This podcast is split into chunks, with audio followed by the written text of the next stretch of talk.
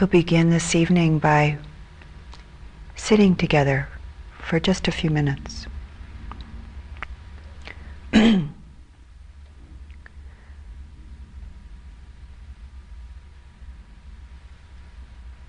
Bringing your awareness into your body.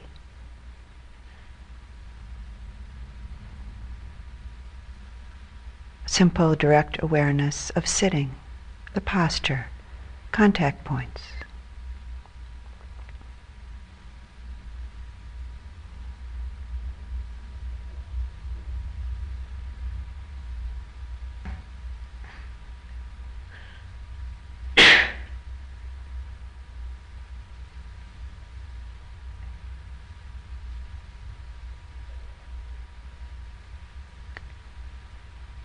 opening to sound, hearing, hearing sounds far, sounds near, sounds arising, sustaining and passing naturally, nothing to do, nothing to hold on to, nothing to push away, simply hearing.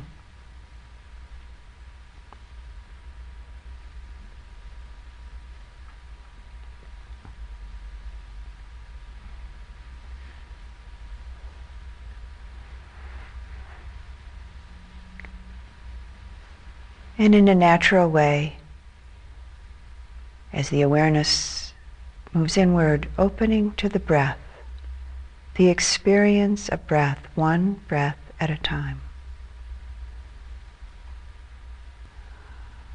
One inhalation, beginning, middle, all the way through to its end. One exhalation from its beginning all the way through to the end. Simple, direct experience of breathing. Just how it is. One breath. One breath. One breath.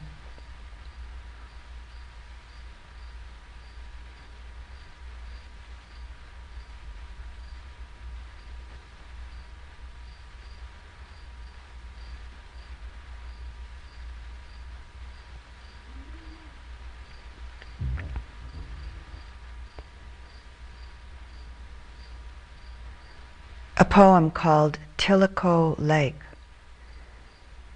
In this high place, it is as simple as this. Leave everything you know behind. Step toward the cold surface. Say the old prayer of love and open both arms. Those who come with empty hands will stare into the lake astonished there in the cool light, reflecting pure snow, the true shape of your own face.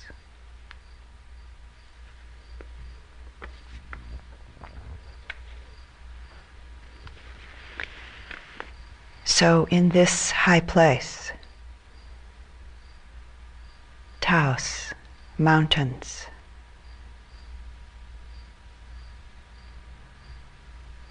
this place right here. What brought us here?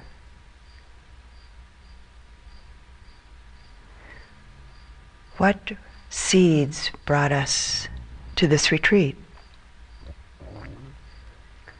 We have talked about this off and on through our days practicing metta. I'd like to just look at it again.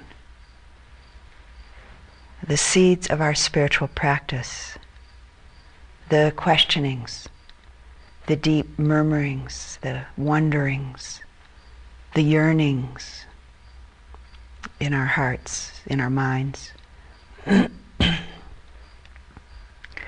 These things that humans have felt and asked forever and ever and ever, regardless of culture, regardless of time, history. I think that I could safely say that intuitively that's what the deepest motivation of our coming to this high place. What's life about? What's death about? Who am I?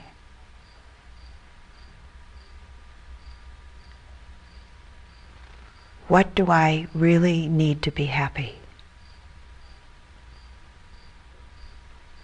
To be at ease, to live with deep ease. The questions, the murmurings, the wonderings, the yearnings that humans have felt forever.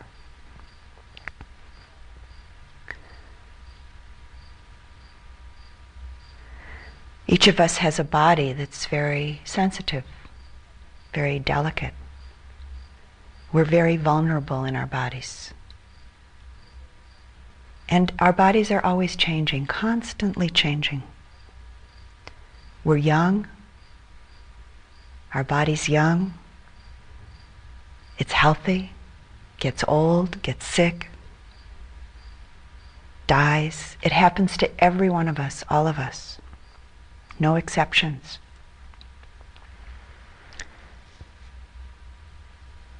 And occasionally I wonder, and I'm sure you do, how can this happen? Why does this happen? How can it be? Our minds constantly changing also. We're angry, we're sad, we're calm, we're agitated, all within a day, all within a few minutes, within a few seconds.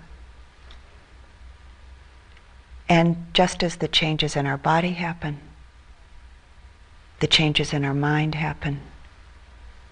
And we can't control these changes, body or mind. They simply just happen.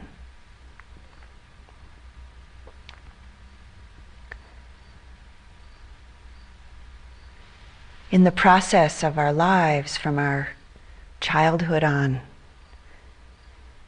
we're always looking for things, we're looking for places, people, jobs, situations, activities, experiences to bring us some kind of sustaining satisfaction, some kind of ease, some kind of ongoing contentment.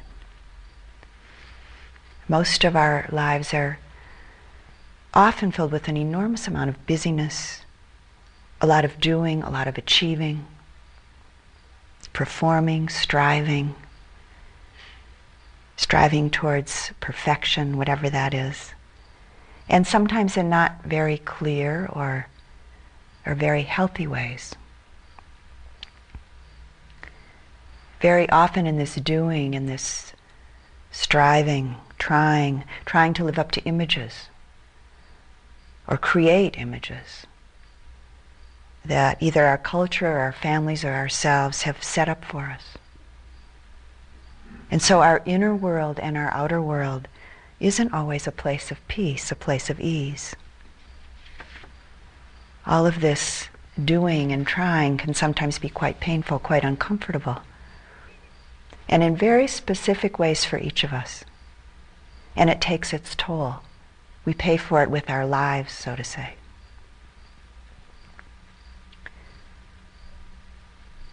And so for each of us, when these difficult aspects of our life are more predominant, or maybe we're just more aware of them at certain times, we feel them more clearly at certain times, these are the times when these questions might come forth. This questioning from our heart. And in this, there's a kind of yearning, a kind of calling and a sense that there must be something. There must be something different, something besides all of this struggle, all of this striving. We have this sense inside of us, or we wouldn't be here, that there must be some kind of contentment, some kind of ease that isn't dependent on all of this doing, all of this trying, and this constant, constant changing of everything. There must be some ease, some well being possible, no matter what's going on in our body, no matter what's going on in our mind, no matter what's going on in the world around us. We wouldn't be here if we didn't have some kernel of that sense.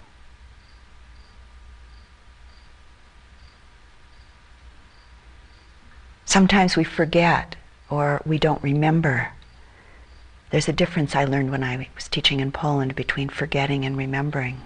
So sometimes we forget and sometimes we don't remember.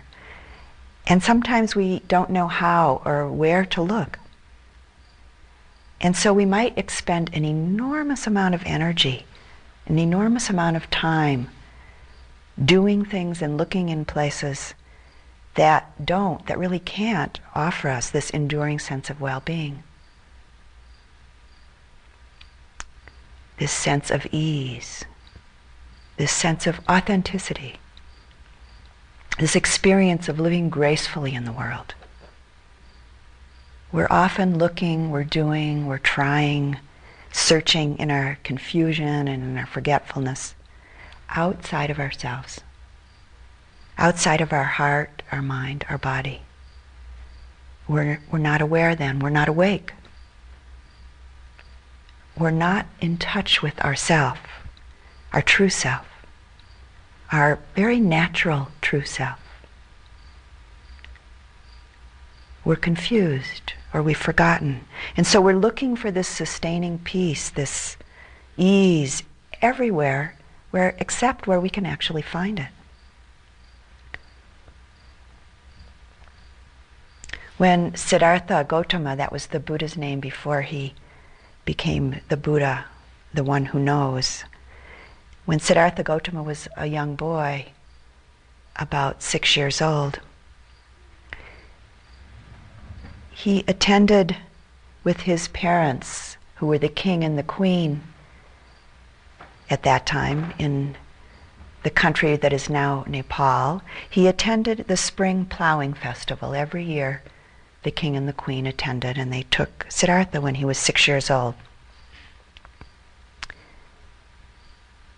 He was seated quietly under a rose apple tree, watching his father and all the nobles,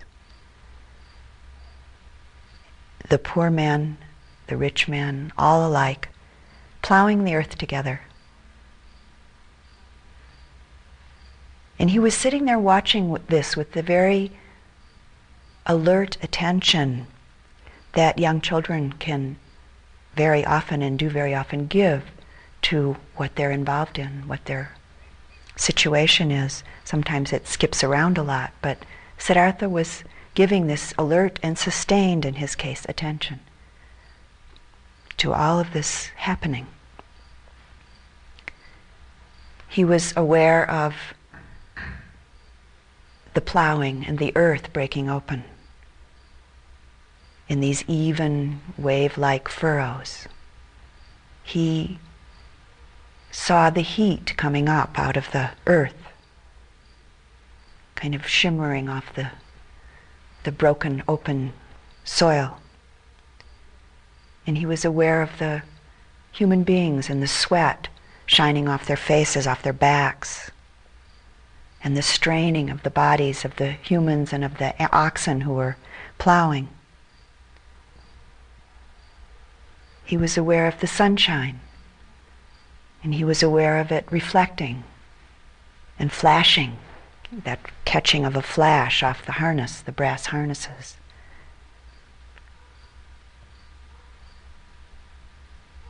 And he saw and he felt this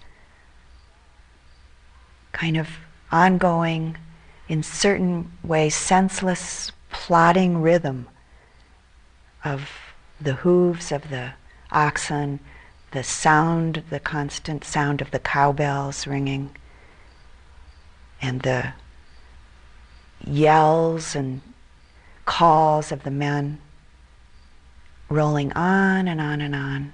The birds overhead calling, diving into the broken earth, picking up the earthworms and the uh, grubs and the bodies of mice that had been broken by the plow. He was seeing all of this. As the story goes, I wasn't there, but all of this very obvious laboring and devouring, hard work, difficulty, suffering, dying, endlessly going on, along with all the gaiety and the uh, festivity of the day. And all of this broke in on young Siddhartha Gautama's mind, body, and it weighed very heavily on him, weighed very heavily on his heart, on his mind. And he as he was seated alone under this very sweet smelling rose apple tree, reflecting deeply on this scene before him, he suddenly entered into a very profound experience of deep concentration. And a profound experience of insight, of understanding in his six year old self. Many years later, in his quest for uh, enlightenment, for liberation, as a young man, he spent a number of years living with extreme austerity. It's said that he ate one grain of rice a day for some time. And after doing this for some years, he remembered this scene of his childhood and this profound experience that he had during this time during his childhood. And this memory filled him with uh, tremendous energy and a sureness and a resolve to again sit, to sit quietly and press forward into a deep meditation until he reached full understanding, true freedom.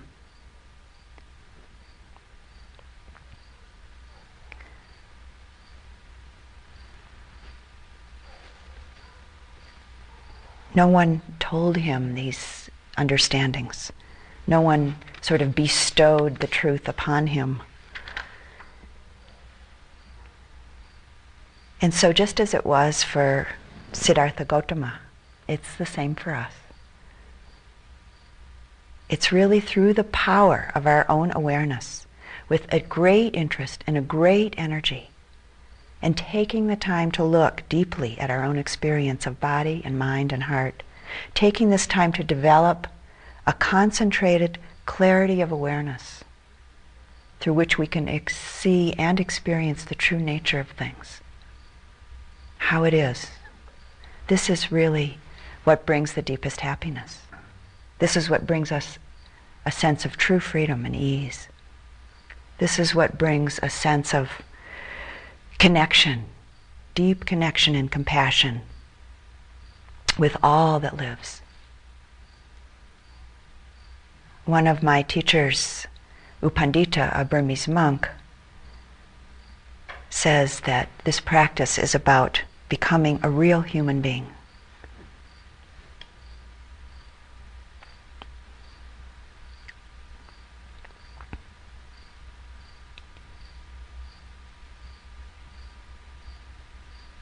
In this high place, it's as simple as this. Leave everything you know behind. Step toward the cold surface, say the old prayer of love, and open both arms. There are three pillars uh, that hold up this practice, these teachings, three basic foundations, one of which I spoke about the first night of the retreat, Sila, um, the Pali word for living with the moral sensitivity, ethical relationship to life. I'd like to talk this evening some about the second two foundations, the second two pillars of practice.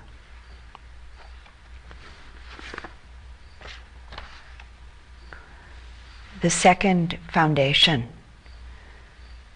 of these teachings, of this practice, is the development of concentration. The Pali word for this is samadhi. This kind of concentration isn't really exactly our everyday, ordinary kind of concentration.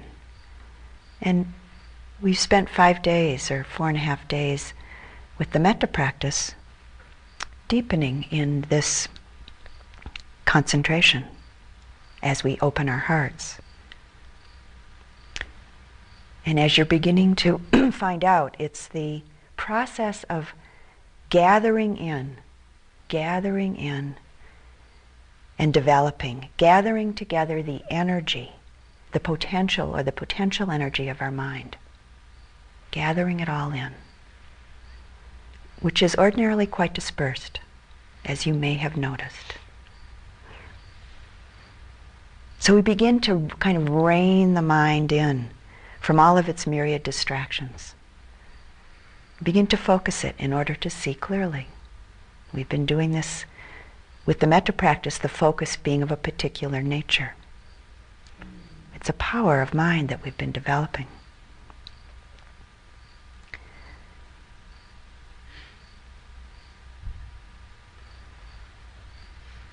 And as we know, our minds can be very scattered. And when we sit down at a retreat like this to do something that seems so simple, repeat a few phrases one after the other. Such a simple thing to do, you know. Or pay attention to our breath as we're going to begin to explore more and other body mind experiences. But just a breath, for instance. So simple to be with one breath completely from its beginning all the way through to the end. And maybe we feel two breaths. And then our mind is off to who knows where. You know, the mountains, the ocean, work, yesterday, tomorrow, 10 years ago, next year. During this five days together, you may have uh, peeked and looked around the room and seen everybody sitting, looking so peaceful. All Buddhas sitting here. All different shapes, sizes. Everyone looking so peaceful, so tranquil. Except me when I was looking around, you know, you think we feel. If the, we put a loudspeaker, if there was a loudspeaker in everybody's mind, all these Buddhas sitting here. It would be deafening. It would be hmm. absolutely deafening. There's an enormous amount going on inside. And it's natural. This is how the mind is. The mind thinks. Thoughts come, thoughts go. Thoughts come, thoughts go. It's when we're swept away, when we're lost, when we're not aware when we're attached to what's going on in our mind, in our heart, in our body. That's when we lose touch with the immediacy. We lose touch with this deep intimacy, the deepest intimacy, the truth of our experience.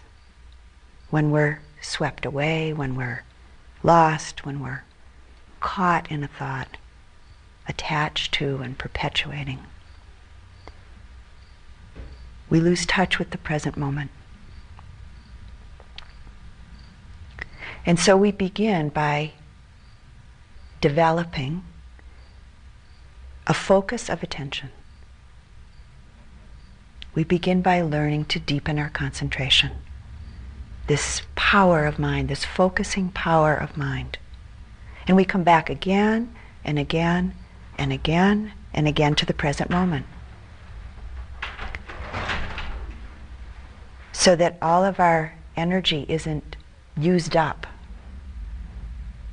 or usurped in a sense or swept away uh, by these strong energies, thoughts, feelings, emotions that move through our mind. The energies of wanting, desiring, clinging to this or that.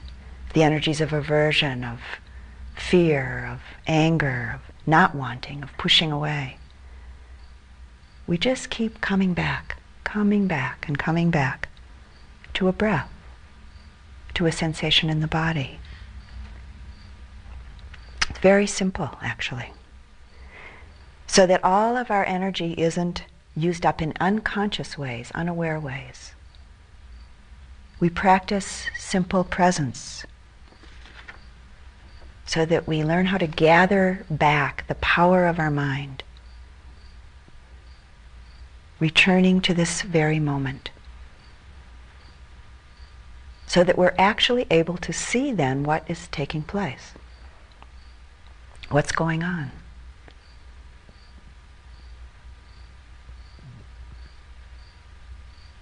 With this strength of mind, this power of mind, we're then able to pay attention to a vaster and vaster range of our experience.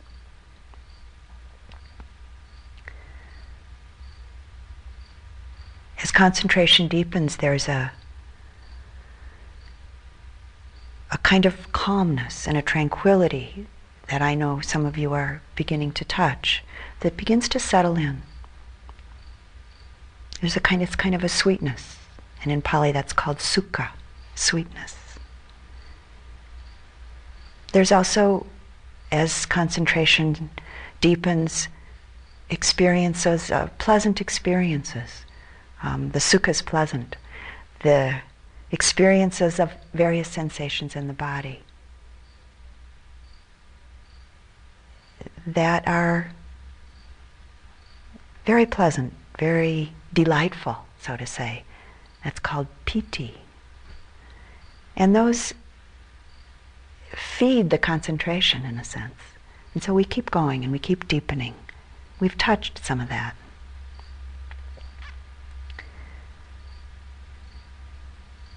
I come into the room now, into the hall, and I sense this sukha. There's sukha in the, in the air here. Sweetness.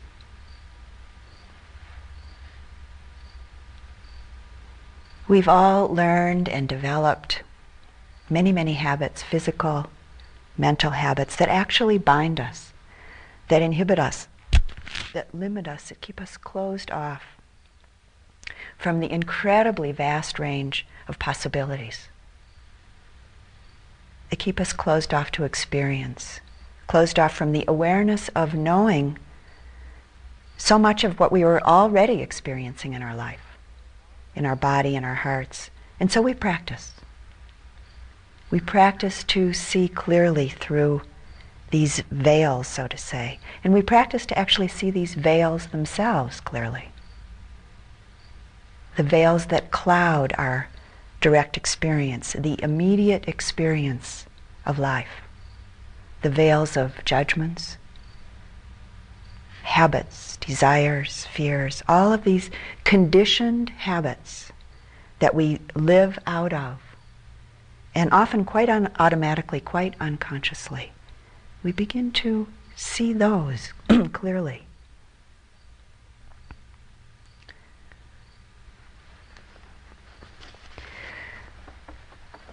a Thai uh, teacher, wonderful Thai teacher with a tremendous energy. He's no longer alive, but his energy is still tremendous.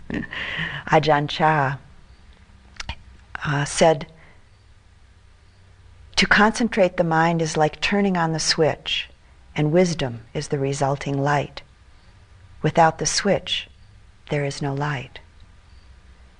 Concentration is the empty bowl and wisdom the food that fills it and makes the meal.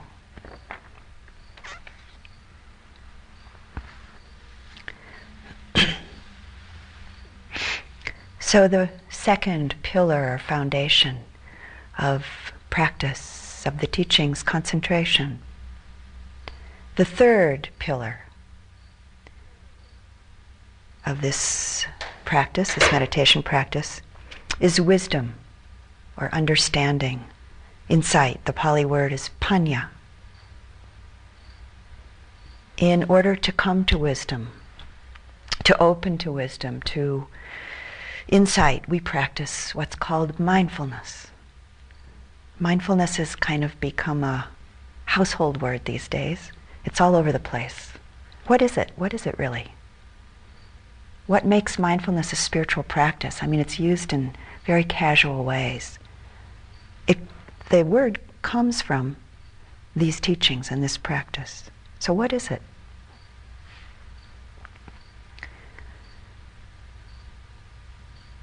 It's a non judging, this is clear mindfulness, a non judging, non grasping, non rejecting orientation towards the present moment.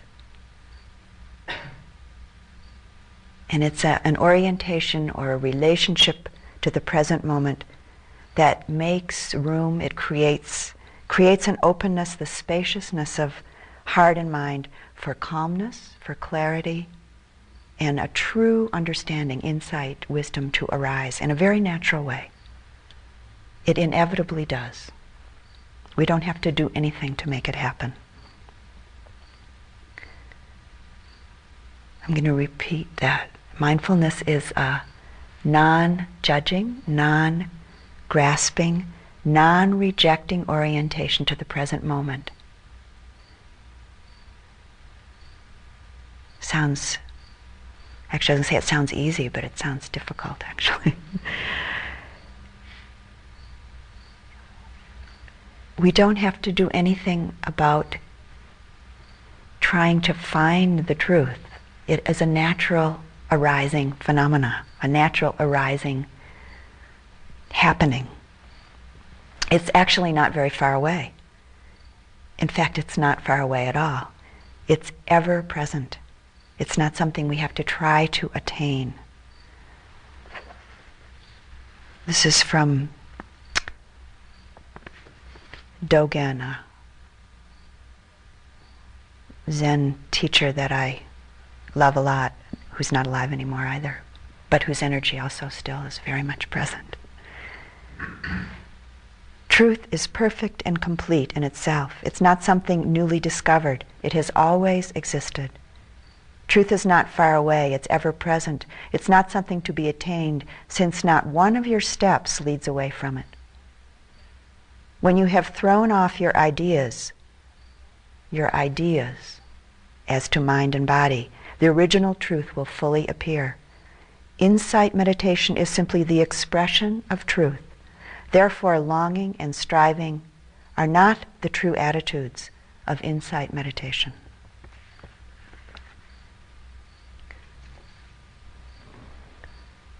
Leave everything you know behind. Step toward the, toward the cold surface. Say the old prayer of love and open both arms. Those who come with empty hands will stare into the lake, astonished.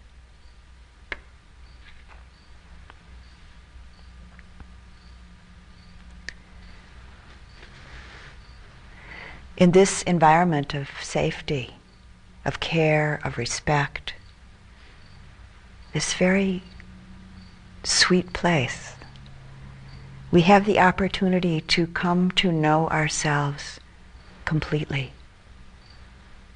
No part left out.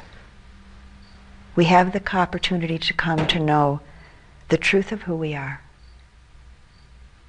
We have the opportunity to come home to ourselves, to come home to the truth of ourselves we have the opportunity to let go of who we think we are, who we think we've always been, or who we think we're supposed to be, or who we think we're not supposed to be.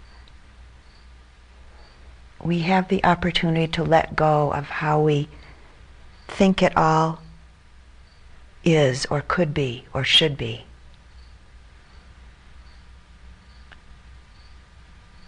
We have the opportunity to be in what is called beginner's mind. If we think we know everything, if we think we know how everything is or isn't or is supposed to be, if we think we're experts, there's very, very little possibility. Maybe none. If we're beginners over and over and over again, the possibilities are endless, boundless. Our conditioning is so strong, so pervasive, and it can be powerfully separating, separating us from the truth of our self, our interconnectedness, our interbeingness, in our very everyday, ordinary experiences, the kind of conditioning that comes in our very everyday, ordinary, seemingly inconsequential experiences. There's a story um, about a monk during the time of the Buddha who came from a very, very wealthy family. And the other monks used to tease him by asking him when the rice would come for dinner, a huge mound of rice, they'd say to him, Where did this come from? And he'd say, From a golden bowl. Because that's how he'd always been served rice. That's how he ever never saw rice come any other way. When the milk would come, they would say, Where did this come from? And he would say, From a silver pitcher.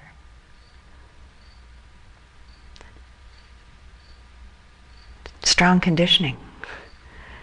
He believed that. On the other side of it, many years ago, I was uh, co-managing a educational farm in Michigan, and busloads of children would come in from the inner city to see farm life. And we would do what we called a farm show. We'd bring the children into the barn and there'd be cows and uh, goats and sheep. And they'd all be sitting in this kind of bleacher seats and the animals and uh, the farmer in front. And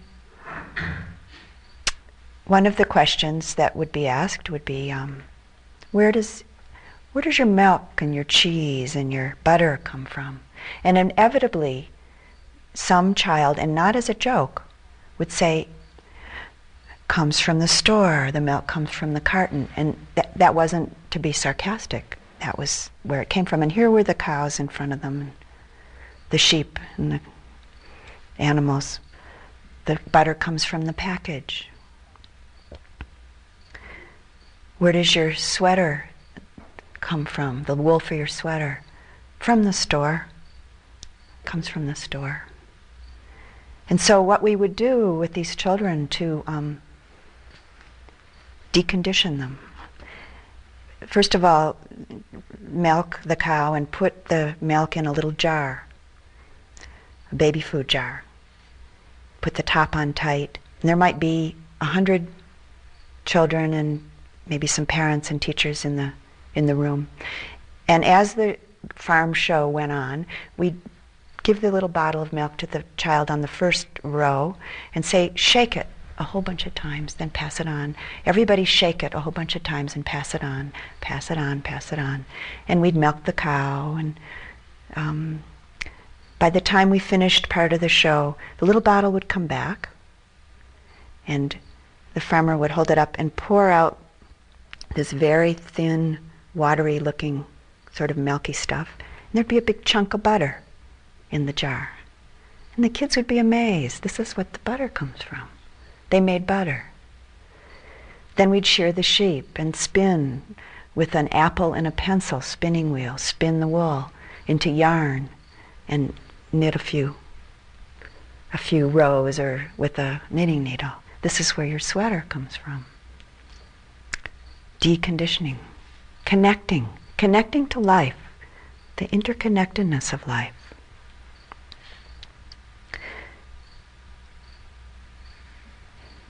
Many years ago, I, I was in Nepal.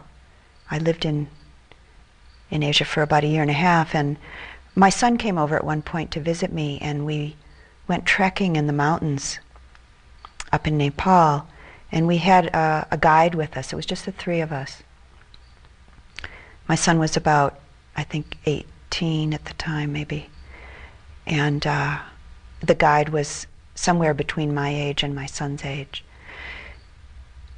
And he and my son became quite friendly. The three of us were, it was very comfortable.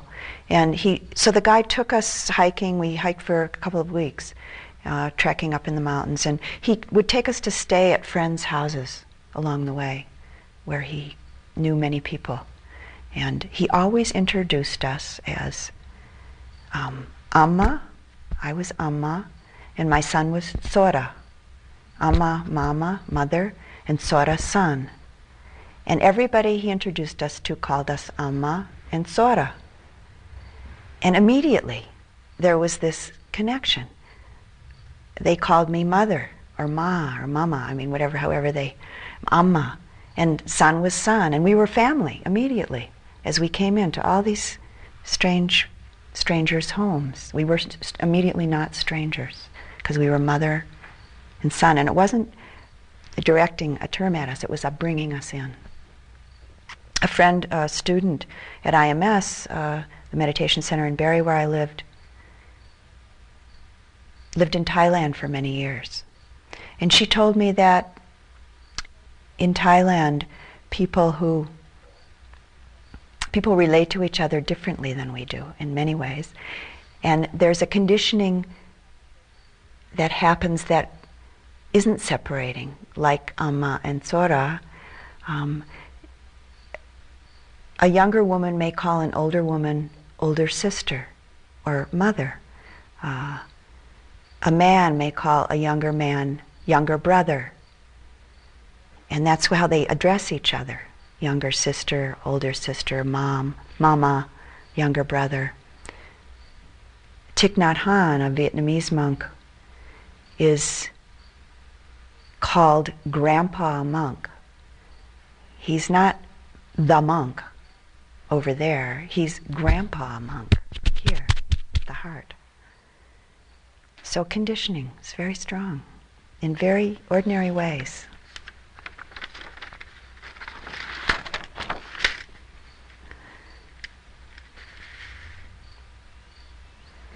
This beginner's mind, this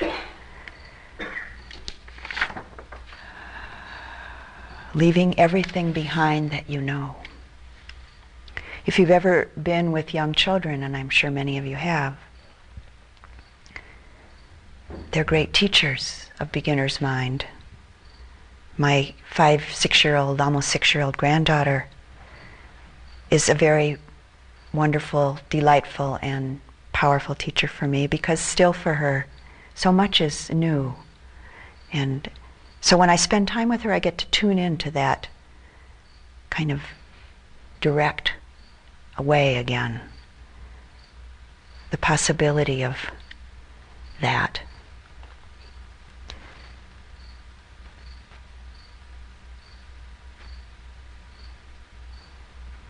The same way that six year old Siddhartha tuned in uh, during that spring plowing festival. And we have the possibility here, the opportunity in our retreat in this silence that holds us, to touch this wakefulness, this fearlessness really of just being, just simply being in a moment, just naturally being in a moment, undistracted and not separate from anything. It's an incredibly simple and actually an incredibly radical possibility. Just being. Just being naturally with ourselves at ease, with things just as they are. Not separating ourselves, not closing off. Just being with life as it manifests in us and through us.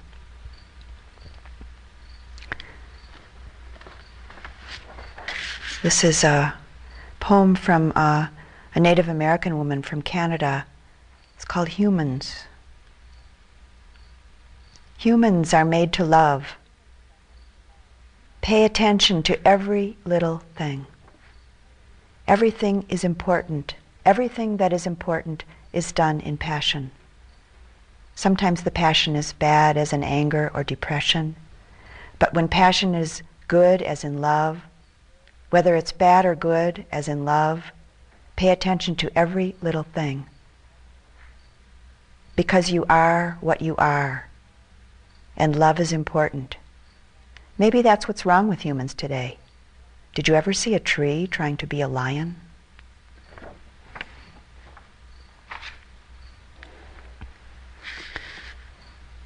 This is from a book called The Way of Tea.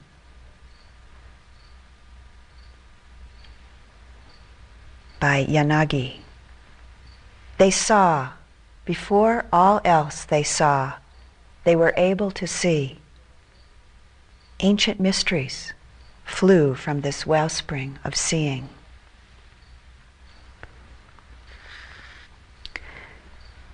And so we pay attention to a whole range of experience.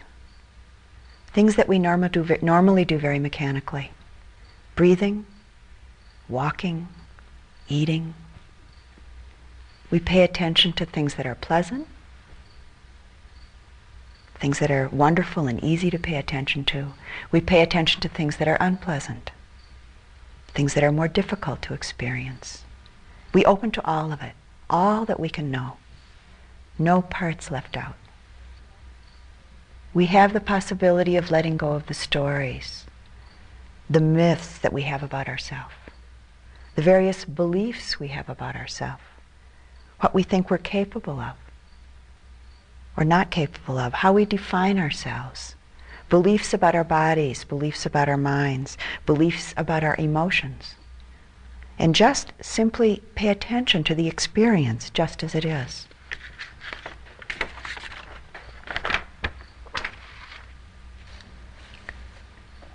This is really the heart essence of, of the practice, and it's very simple, very simple, but not so easy. There are lots of ups and downs, just like there are in life, and it's actually life we're paying attention to, so it's just like life.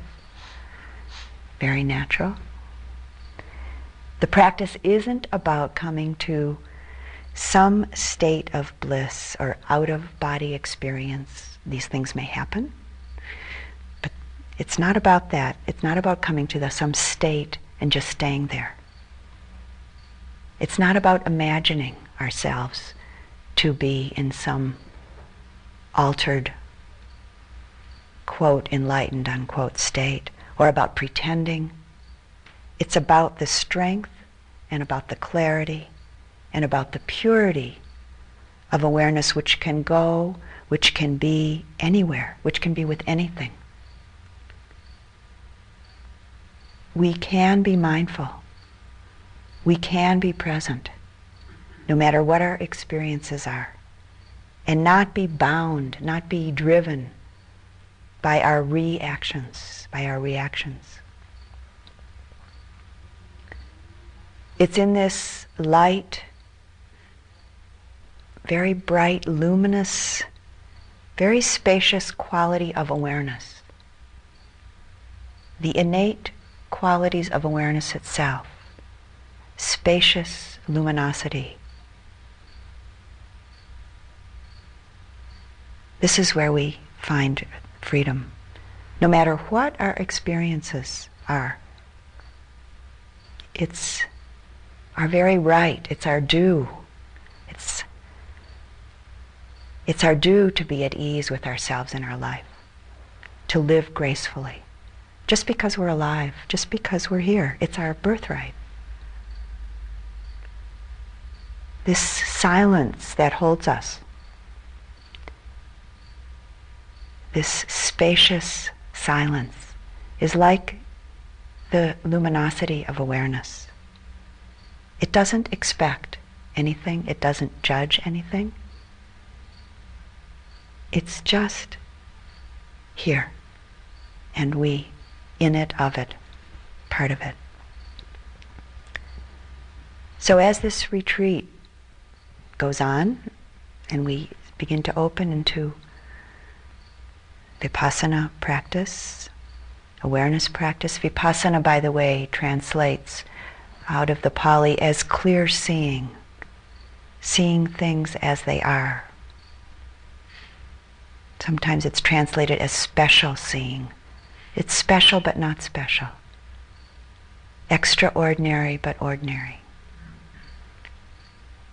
So take your time these next days as the retreat unfolds and open gently. And that word again that Trudy and I've used so often, patiently. And let go of trying to control your experience. Notice if there is a trying to control, and just let it be. Just pay attention. That word attention. Simply see, simply be aware of whatever arises, whatever passes. I sometimes think of mindfulness as magic.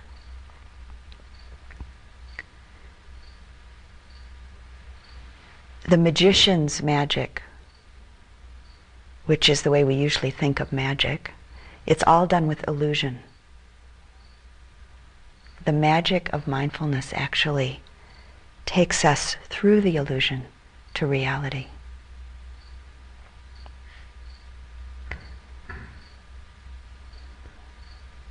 One of the aspects of Buddhism that attracted me very early on is that this is a practice, this meditation practice is what I sometimes call a come see for yourself practice.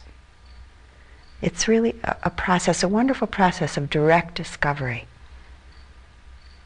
We don't learn this through reading. We don't learn it intellectually through some kind of analysis. It's this amazing process of discovery, of surprise. And through this discovery, this investigation and discovery, the understanding that arises via our own experience, the insight that comes is very deep very real because it comes through our own experience. No one can take it away from us. And there's a kind of confidence and a faith that arises along with it as this process unfolds. A faith in the process itself as we as we take it in. It's very wonderful. It's really wonder filled.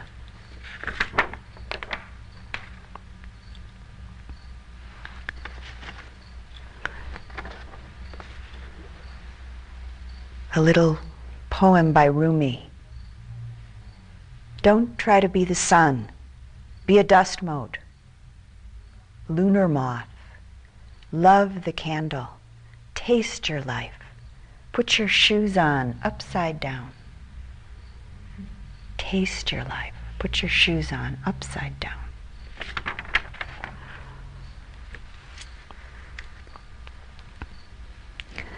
There's a few words I'd like to just uh, mention, or a few words that have uh, some important instruction for us as we go along and move into the awareness practice, into vipassana practice, insight practice.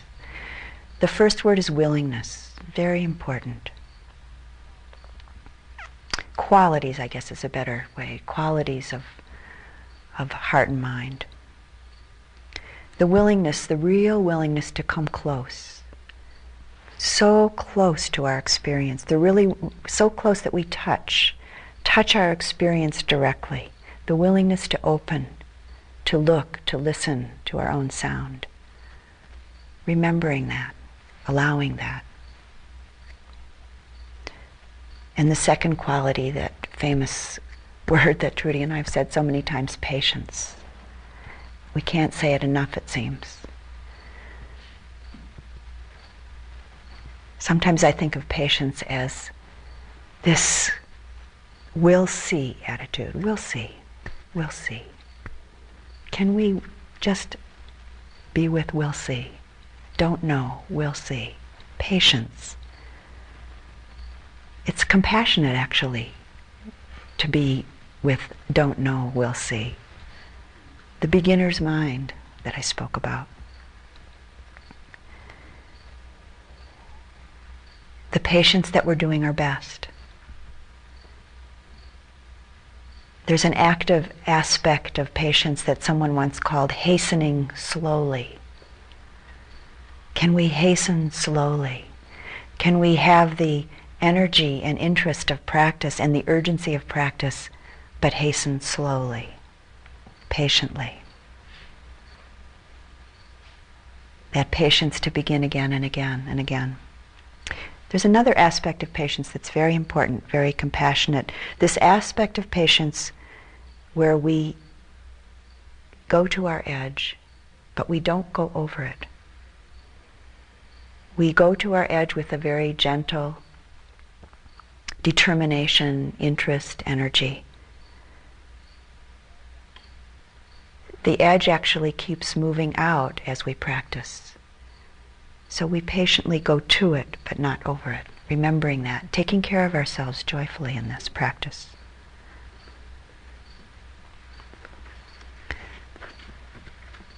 Rainer Maria Rilke wrote about patience in his uh, book, Letters to a Young Poet, and I'd like to just read a little piece of that. Everything is gestation and then bringing forth.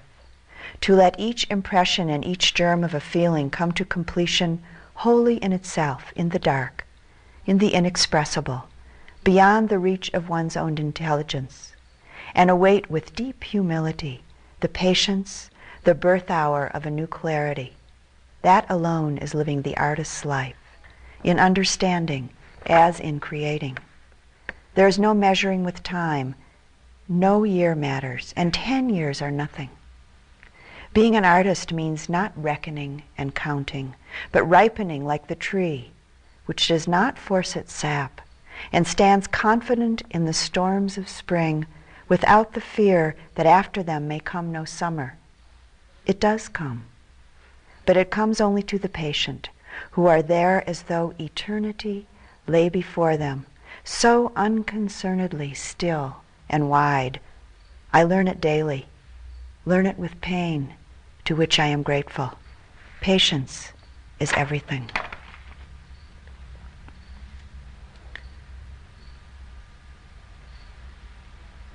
The third quality of heart and mind which Trudy spoke about last night some on their journey, is courage.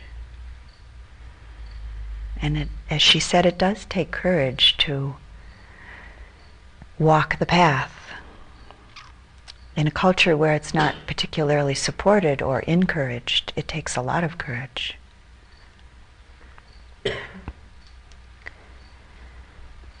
It also takes courage to honor our limitations.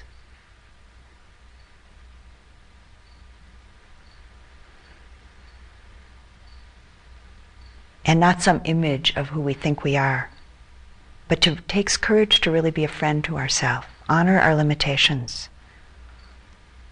We're often courageous in our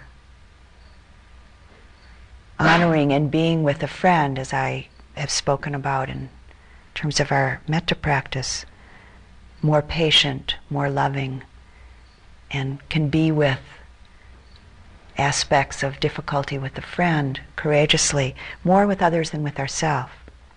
It's important in this practice that we be our own best friend. In a sense, that's what it's about.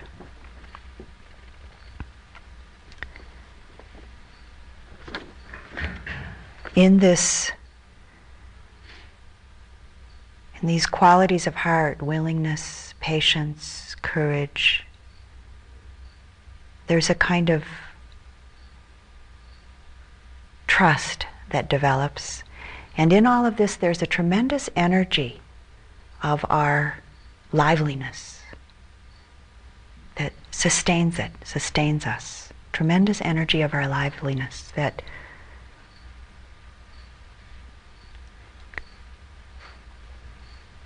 helps the truth of who we are flower into full blossom. And this energy of our liveliness is itself uh, the seeds of that truth. And it's what, and it's the practice that waters the seeds that help it to flower into full blossom. I'd like to end with a, a Navajo chant.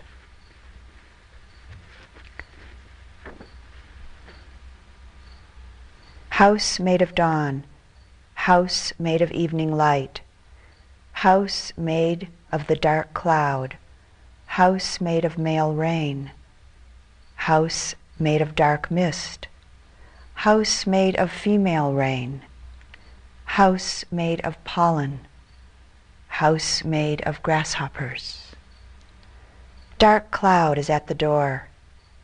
A trail out of it is dark cloud. The zigzag lightning stands high upon it. An offering I make. Restore my feet for me. Restore my legs for me. Restore my body for me. Restore my mind for me. Restore my voice for me. This very day, take out your spell for me. Happily, I recover. Happily, my interior becomes cool. Happily, I go forth. My interior feeling cool, may I walk. No longer sore, may I walk. Impervious to pain, may I walk. With lively feelings, may I walk. As it used to be long ago, may I walk. Happily, may I walk. Happily with abundant dark clouds may I walk. Happily with abundant showers may I walk. Happily with abundant plants may I walk. Happily on a trail of pollen may I walk. Happily may I walk. Being as it used to be. May it be beautiful behind me. May it be beautiful below me. May it be beautiful above me. May it be beautiful all around me. In beauty it is finished. In beauty it is finished.